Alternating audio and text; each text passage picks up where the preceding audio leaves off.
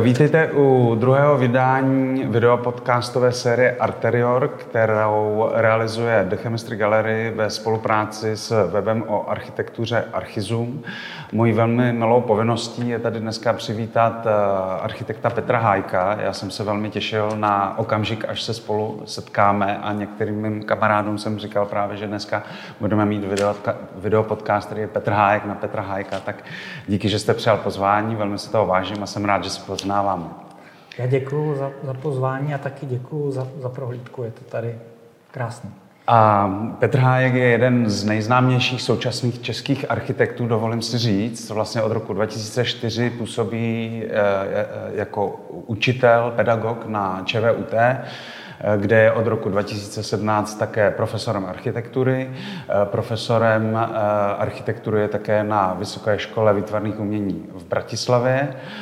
Od roku 2009 má svoji vlastní architektonickou kancelář Petr Hájek Architekti, která se proslavila prací na celé řadě veřejných i soukromých projektů. V roce 2018 eh, jste byl zvolen architektem roku. Eh, letos jste autorem ročenky české architektury eh, a zároveň máte nominaci na Českou cenu za architekturu za roku 2021 za projekt Věčná loviště. To je jenom na začátek, na představení, eh, pokud je to představení potřeba. A eh, vlastně tenhle ten video podcast je právě o, o tématu umění v architektuře. A eh, já se snažím dopátrat tomu vlastně, je, je, jestli toto spojení je v praxi architektonické pořád ještě živé, co jsou potenciální překážky toho, aby toho propojení mezi uměním a architekturou bylo co nejvíce. A já vlastně první otázku, kterou jsem si na vás připravil, mě napadla eh, teďka v Benátkách, když jsem byl před 14 dny v Benátkách, tak jsme se byli podívat v eh, Grande Scuola di San Rocco. A to je famózní palác, krásný, eh, který vypadá jako kdyby byl celý postavený okolo maleb od Tintoretta a já jsem si říkal, tam v úžasu nad tou stavbou, jsem si říkal, že vlastně v eh, současnosti se většina staveb eh, staví tak, aby byly co nejlevnější. Tehdy v tom 15. 16. století se ty stavby stavěly tak, aby byly co nejkrásnější. A moje první otázka, která mě napadla tam v těch Benátkách, je, kam se vytratilo tohleto přemýšlení.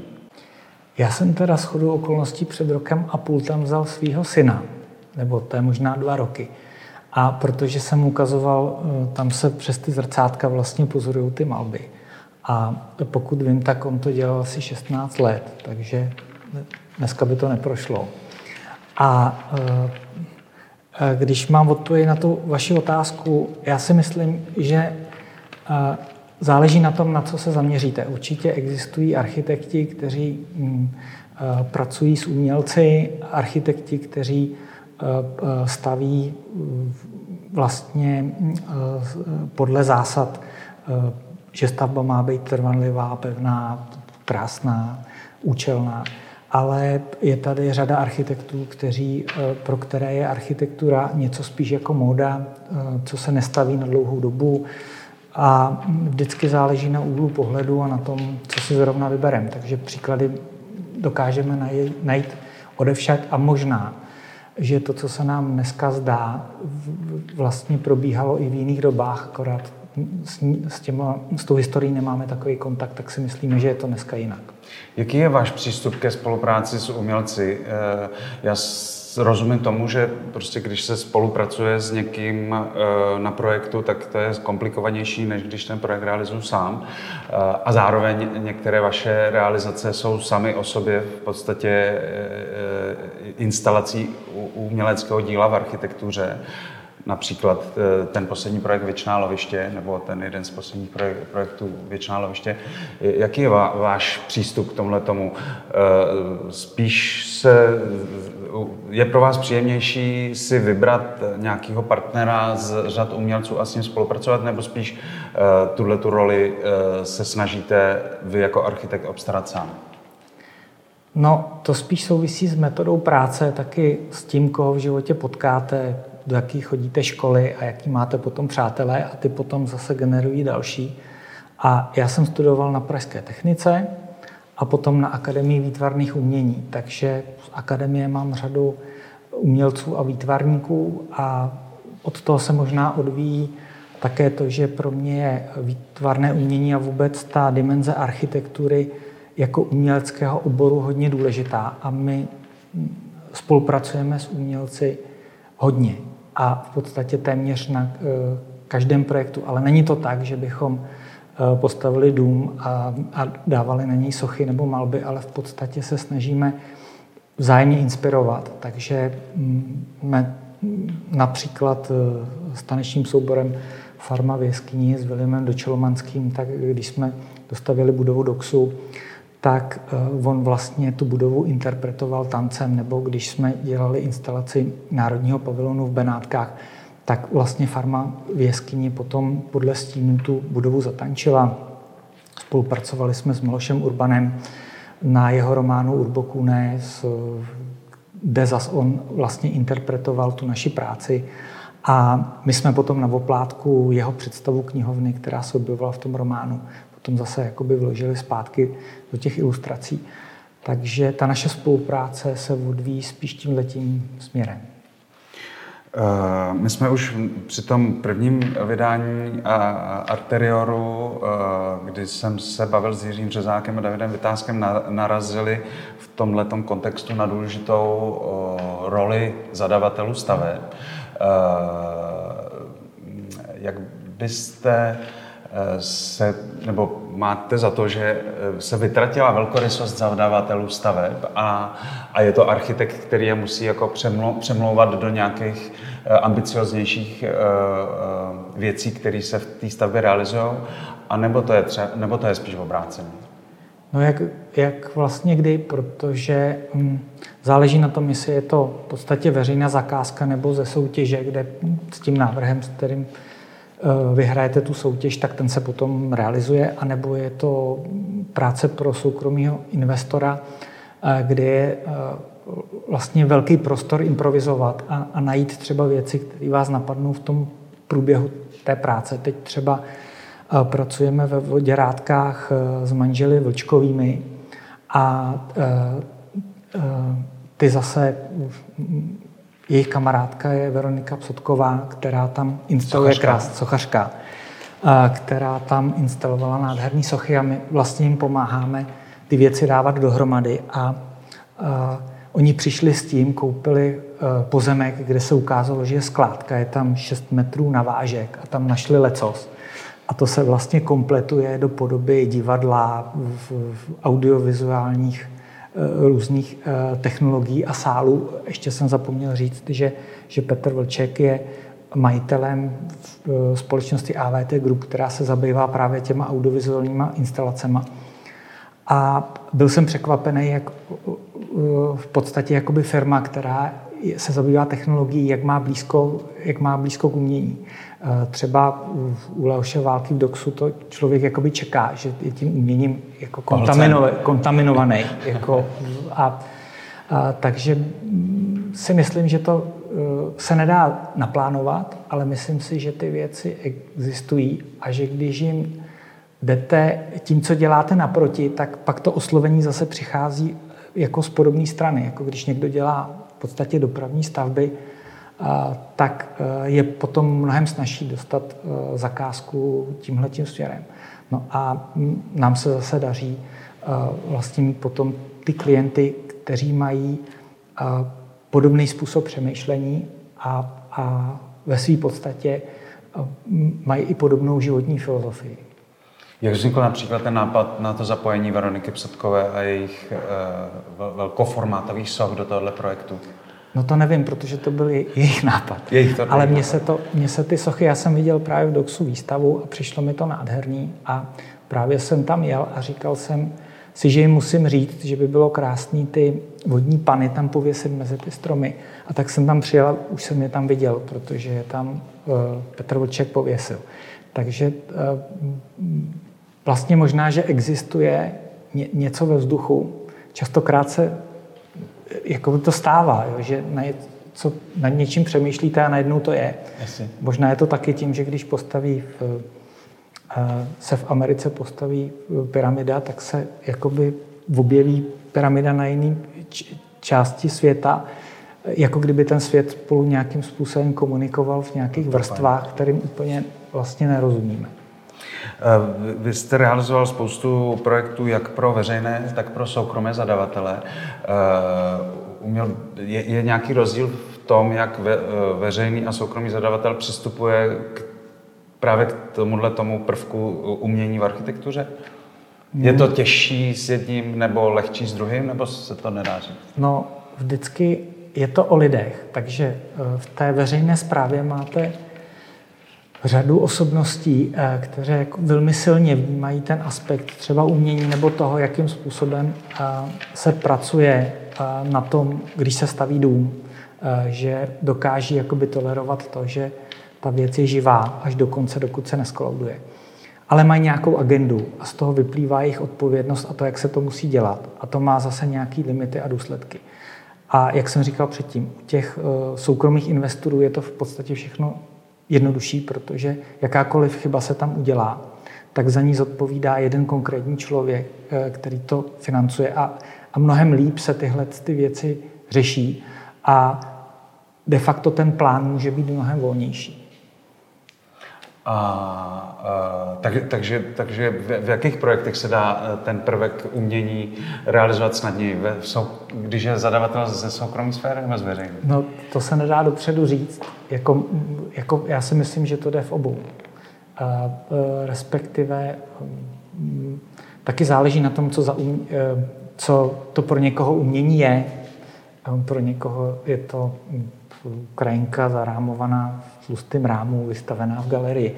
Ale jako ten prostor umění je, je, a jak ho dostat do architektury, je v podstatě neomezený. Jako, jako vůbec, jako by ta kreativita je úžasná v tom, že máte eh, na rozdíl od testu inteligence, což je v podstatě jenom vzorec, kdy máte na výběr Eh, čtyři špatné odpovědi, jednu dobrou a musíte se rozhodnout a pak se dá změřit, jak jste si s tím poradil v nějakém čase, tak ta kreativní inteligence je úžasná v tom, že vy máte nekonečně mnoho uh, uh, možností, jak to správně vyřešit. To, uh, to mě teď napadá krásný zase test tohohle způsobu inteligence, který vymyslel psychiatr Guilford a on měl ty první tři slavné otázky, které on měl, řekněte mi co nejrychleji, k čemu by se dala použít cihla, párátko na zuby a kancelářská sponka. A v tom je ta kreativita, protože kancelářská sponka může být jako zbraň, nebo s tím můžete sepnout uh, uh, papíry, anebo může být i šperkem. A čím víc těch věcí vymyslíte, tak jste v podstatě blíž takovému tomu tvořivnému procesu uh, v tom umění. A tam už je pak rozdíl mezi lidma, eh, kteří si toho dokážou vymyslet víc a kteří si toho dokážou vymyslet méně.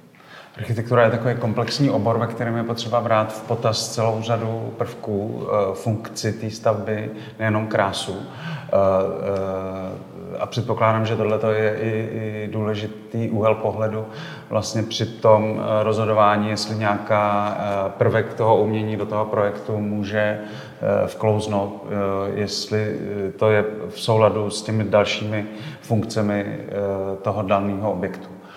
Takže no. je to takový jako multi eh, rozhodování eh, v konkrétní situaci. To tak.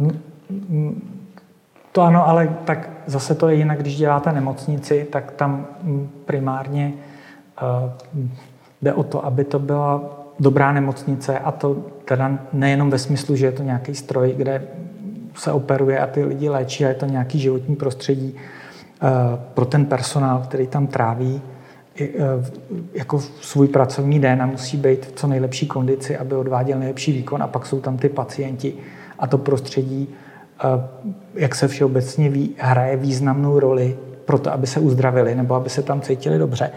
A tam ta architektura má zase jakoby úplně jiný smysl, než třeba u galerie nebo rodinného domu, kde vy do toho můžete vložit další významy, abyste si jako návštěvník položil další otázky a, a, a když chcete, eh, tak kultivoval nějaký, nějakou představu o tom, co je třeba architektura a k čemu slouží. A to můžou být věci, které jsou vlastně skrytý a nemusí být prvoplánově vidět. Ale asi se bude složitě právě navrhovat dekonstruktivistická nemocnice, ale už asi líp galerie nebo muzeum holokaustu, jako, jako předved třeba Daniel Líbesky v Berlíně, což je nádherná stavba, která vás má právě rozhodit a znejistit a přiblížit těm pocitům eh, vlastně eh, těch lidí, kteří to prožívali. A, a to je vlastně ta moc a schopnost architektury tohle vlastně udělat. A to si myslím, že je dost podobný s uměním. Ale vždycky je to trošku jinýma prostředkama, přestože se ty obory prolínají, protože máte spoustu umělců, eh, kde si vlastně říkáte, to, je, to byla nádherná architektura, jo, že jsou to nádherné sochy a říkáte si to, kdyby se zvětšilo, tak je to, tak je to úžasný, úžasný dům. A naopak si říkáte, když vidíte uh, uh, nějakou architekturu, tak uh, jako samo o sobě to má jakoby kvality toho výtvarného díla něčeho, co se je souměřitelný eh, jakoby s obrazem nebo se sochou. Hádáte se často se svými klienty, abyste je posunul do nějakých, uh, uh, abyste posunuli jejich limity přemýšlení, případně i rozpočtu a aby přistoupili na nějaký nápad, o kterém jste přesvědčen, že, že je pro ten projekt ku, pros, ku prospěchu, ale třeba tu, ten projekt výrazným způsobem zdražuje? No, je to čím dál tím lepší. jako, eh, eh, v tom smyslu, že je to, je to stále jako méně. Jo, myslím si, že možná je to tím... Méně, že se musíte hádat. Jo, já si myslím, že se, že, že, že tam nejde jako o hádku, ale že tam je spíš jako určitá forma jako pohledu na tu věc že jde o takový, že jde spíš o spor, eh, eh, který tu věc kultivuje. Ale mm, nevybavuju si v poslední době, na rozdíl eh, od období před mnoha lety, kdyby došlo, kdyby došlo k nějakému zásadnímu konfliktu. To vlastně jsme se nikdy nerozešli s žádným klientem nebo stavebníkem. Dalo by se říct, že teda se zvyšuje velkorysost zadavatelů staveb? V současnosti? Eh, já myslím, že ne, ale, ale mění se to, co třeba asi osobně považuji za důležitý, za co stojí položit život. Jo. A taky jsem si eh, jako čím dál tím víc vědomý jako svého vlastního omezení. Že vidíte víc těch chyb, co děláte a už máte jakoby méně jistoty to někomu nutit. A říkáte si, tak jako možná, že bychom to mohli zkusit, ale, ale eh, co když se pletu. V některých momentech jsem přesvědčený, eh, že to tak je správně a pak asi dokážu být víc razantní, ale už eh, se snažím jako dát si velký pozor na to, aby jsem neudělal chybu. Přece jenom ty architektuře jde o peníze někoho, kdo vám jako kromě těch peněz taky dává důvěru a, a, a to je taky hodnota, kterou jakoby loajálně hájíme. A teďka myslíte omezení technologický zejména? Třeba, ale, ale dneska v podstatě, když eh, můžete udělat lecos, můžete dům vytisknout, můžete ho udělat z kompozitu, můžete ho udělat z laminátu. A tam jsou spíš častokrát u architektury, která je navrhovaná na míru třeba z materiálů, které nejsou certifikovaný a vyzkoušený, tak se to dělá čím dál tím hůř, protože se pořád mění třeba požární předpisy, hygienické předpisy. A e, potom mm, mm, provést třeba ty atesty, abyste měli protokol o schodě, že to můžete použít, tak uh, už někdy nejde o peníze, ale jde o ten čas. Zkrátka ho nemáte, abyste tu věc dokončil a potom mohl do té stavby vložit. Takže musíte hledat nějaké řešení a najít uh, za tu věc náhradu. A to je taky pak o té toleranci a o důvěře toho, zase kdo to platí a kdo si vás, uh, já nechci říct najal, protože my většinou případů to bereme jako partner, partnerství a, a vždycky platí to, když někdo něco vymyslí, tak to vezmeme a dáme to do té stavby a nelpíme vlastně, že to je náš nápad, protože tomu domu je to jedno. Ten chce být vlastně nejlepší yes. možný. Uh, Konec konců vlastně dveře, které začaly renesanci, tak ty ve Florenci vytvářel jejich autor 20 let a to je taky asi období, který by se v současnosti neakceptovalo pro přípravu nějakého třeba uměleckého prvku do architektury.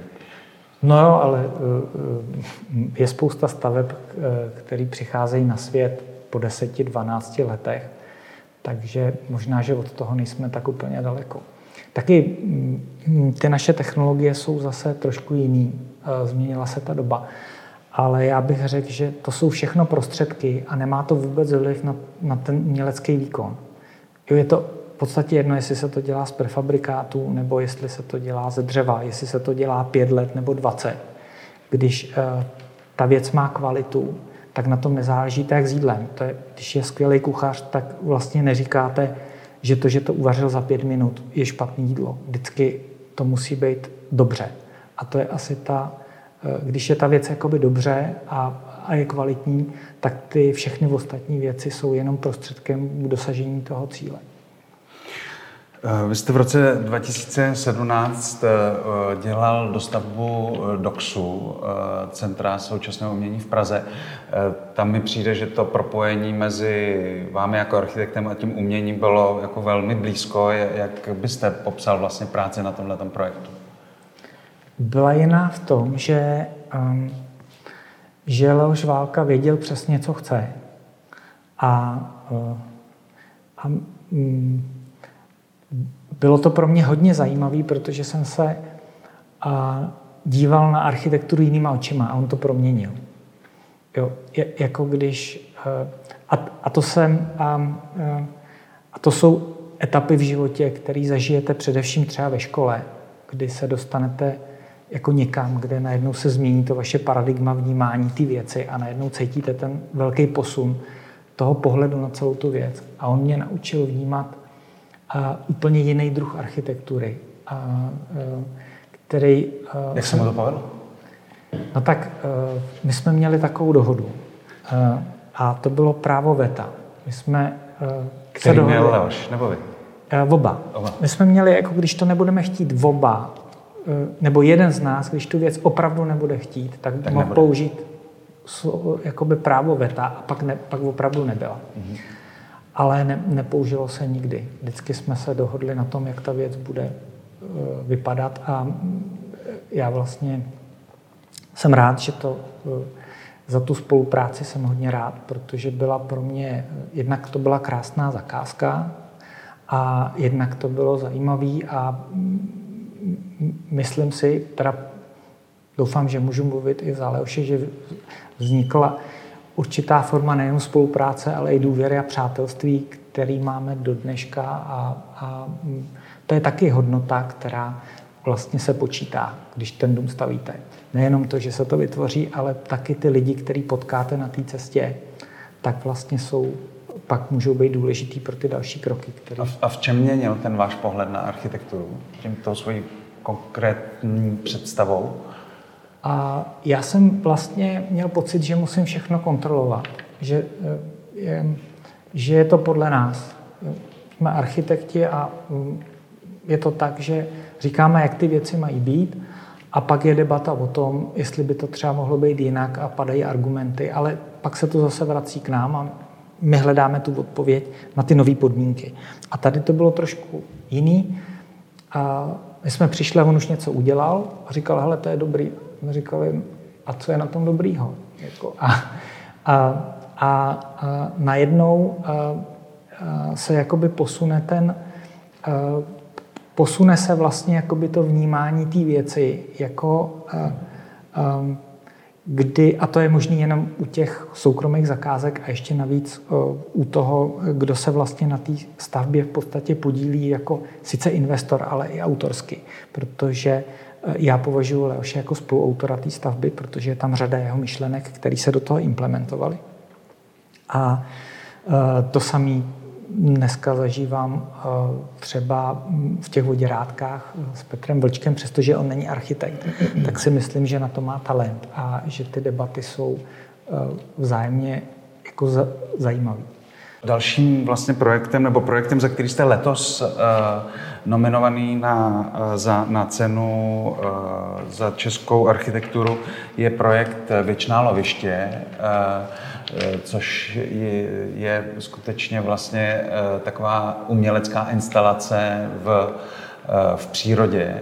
Mohl byste popsat, jak vznikal tenhle ten, tenhle ten projekt? Který je, blízko, který je blíž nějaké umělecké instalaci než vlastně k architektuře, by se dalo říct možná.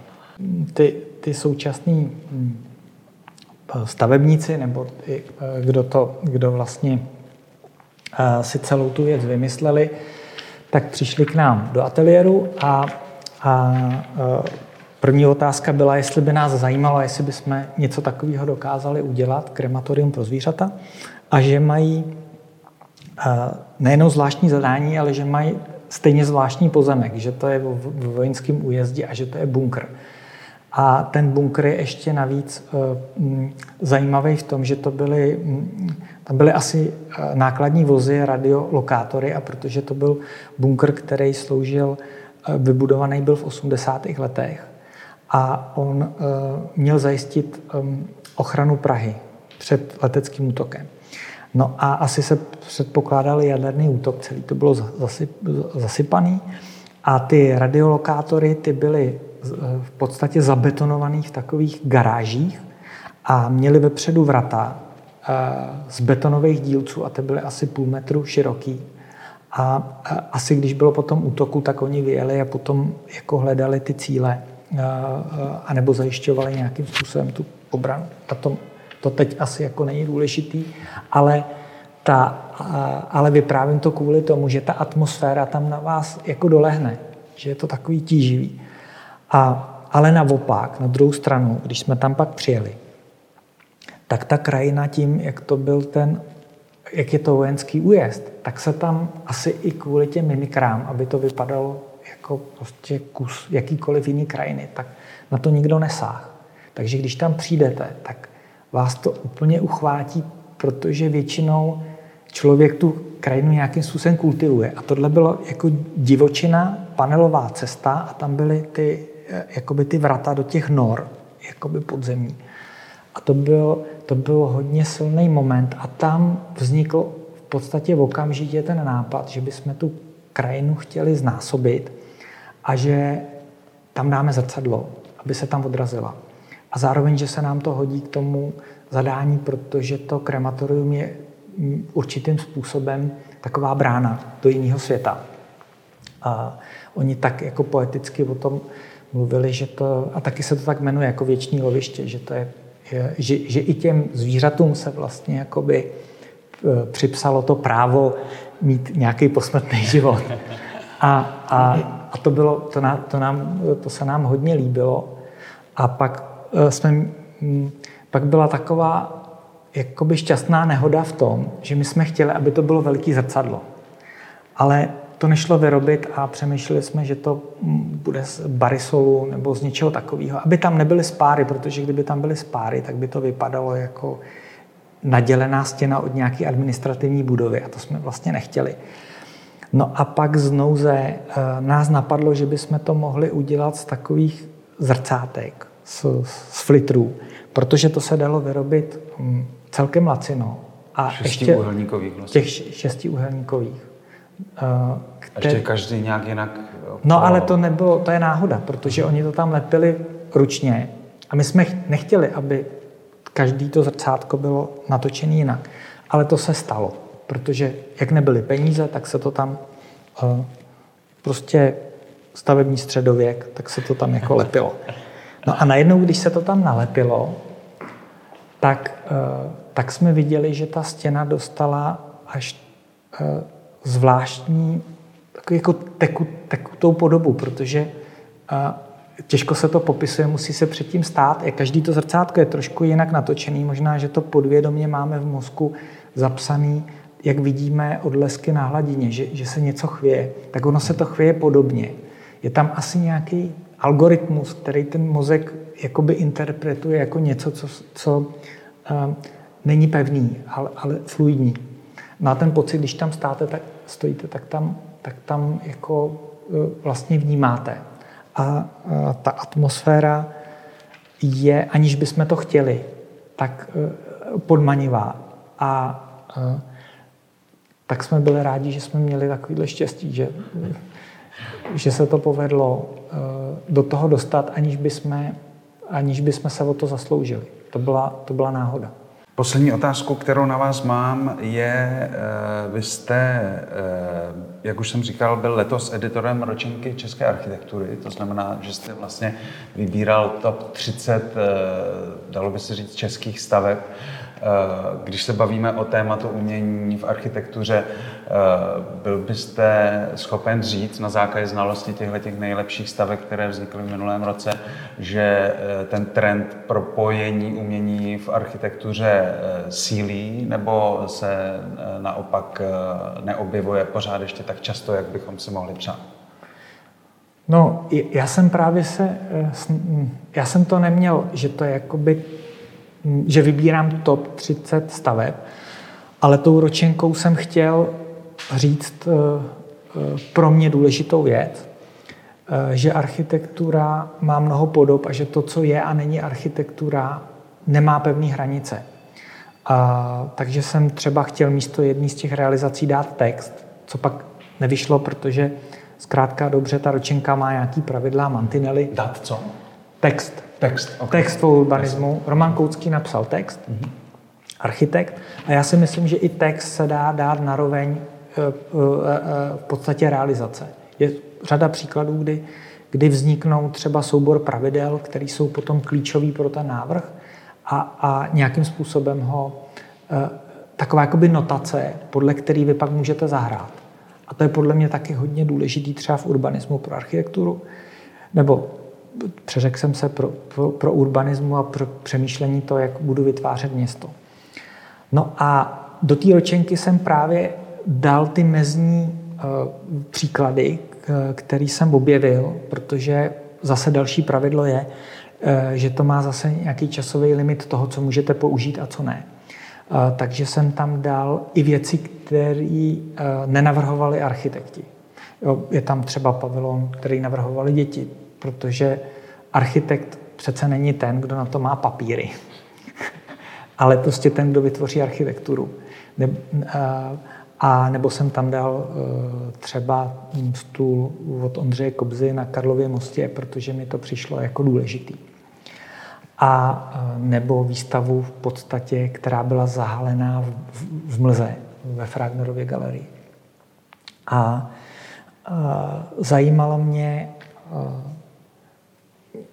jaký všechny podoby uh, architektura může být, aby byla jakoby, uh, uh, ještě jakoby akceptovatelná jako architektura a kde už není ta, ta mezní poloha. Ale teď se mi vybavilo, když o tom mluvím, další příklad, který tam byl, je od Josefa Pleskota náměstí v Lounech, což je ta slavná hmm. opona, která bohužel byla zničena, co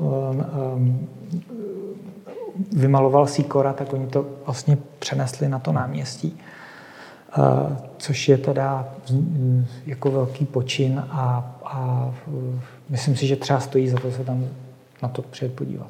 A myslíte teda, nebo dalo by se říct, že ten trend eh, propojování umění v architektuře je sílící, nebo, nebo e, zatím pořád ještě ne? Hmm. No tak pro mě, pro mě je sílící. Ale eh, jo, teď jsme dělali třeba s Josefem Duchanem, s malířem výstavu a já si nevím představit, že bychom ji udělali bez něj, protože ta, eh, ty jeho obrazy byly důležitý pro to, jak, t, jak ty věci vznikaly. Ale eh, jak jsem říkal na začátku, ta architektura má mnoho podob a, a ta množina je dost široká na to, aby mohla zahrnout lidi, který, který se cítějí zpřízněný s umělcema a rádi s nimi pracují, nebo architekti, kteří jako vytvářejí sami domy jako umění, anebo ti, kteří to pokládají za službu a chtějí, aby to bylo všechno z hlediska typologie a, a ty užitní hodnoty na co nejvyšší úrovni. A to všechno je architektura a můžete ji navrhovat podle čísel, podle, podle básně, podle obrazu nebo podle pocitu. A, a ta svoboda je na tom hodně zajímavá. Vždycky záleží na vás, co si prosadíte a kterou tu cestu si pro sebe vyberete a nesmíte to vzdát, že? protože mm, musíte ty řídítka držet. To je asi bych řekl, že to, že to nejcennější je vždycky vytrvalost. U, u architekta nebo u kohokoliv? U, takhle u architekta, e, ale asi, asi u čehokoliv. Jo, protože samozřejmě, když e, chcete něco prosadit, no tak to nejde. Jinak by to dělal každý. Rozumím. Takže já vám přeji hodně vytrvalosti do vašich dalších projektů. Eh, to byl druhý díl videopodcastové série Arterior. Mým dnešním hostem byl eh, Petr Hájek. Díky moc, že jste přijal pozvání eh, sem do Arterioru. A my jsme dneska byli na rozdíl od prvního vydání v The Chemistry Gallery a za námi můžete vidět díla od sochařky, sochařky Sabiny Knetlové a malíře eh, Jiřího Marka z výstavy Supplement, která tady v Chemistry Gallery je do 17. října. Takže díky, že, díky za pozornost, díky, že jste přišel a těším se u dalšího dílu Arterioru. Naschledanou.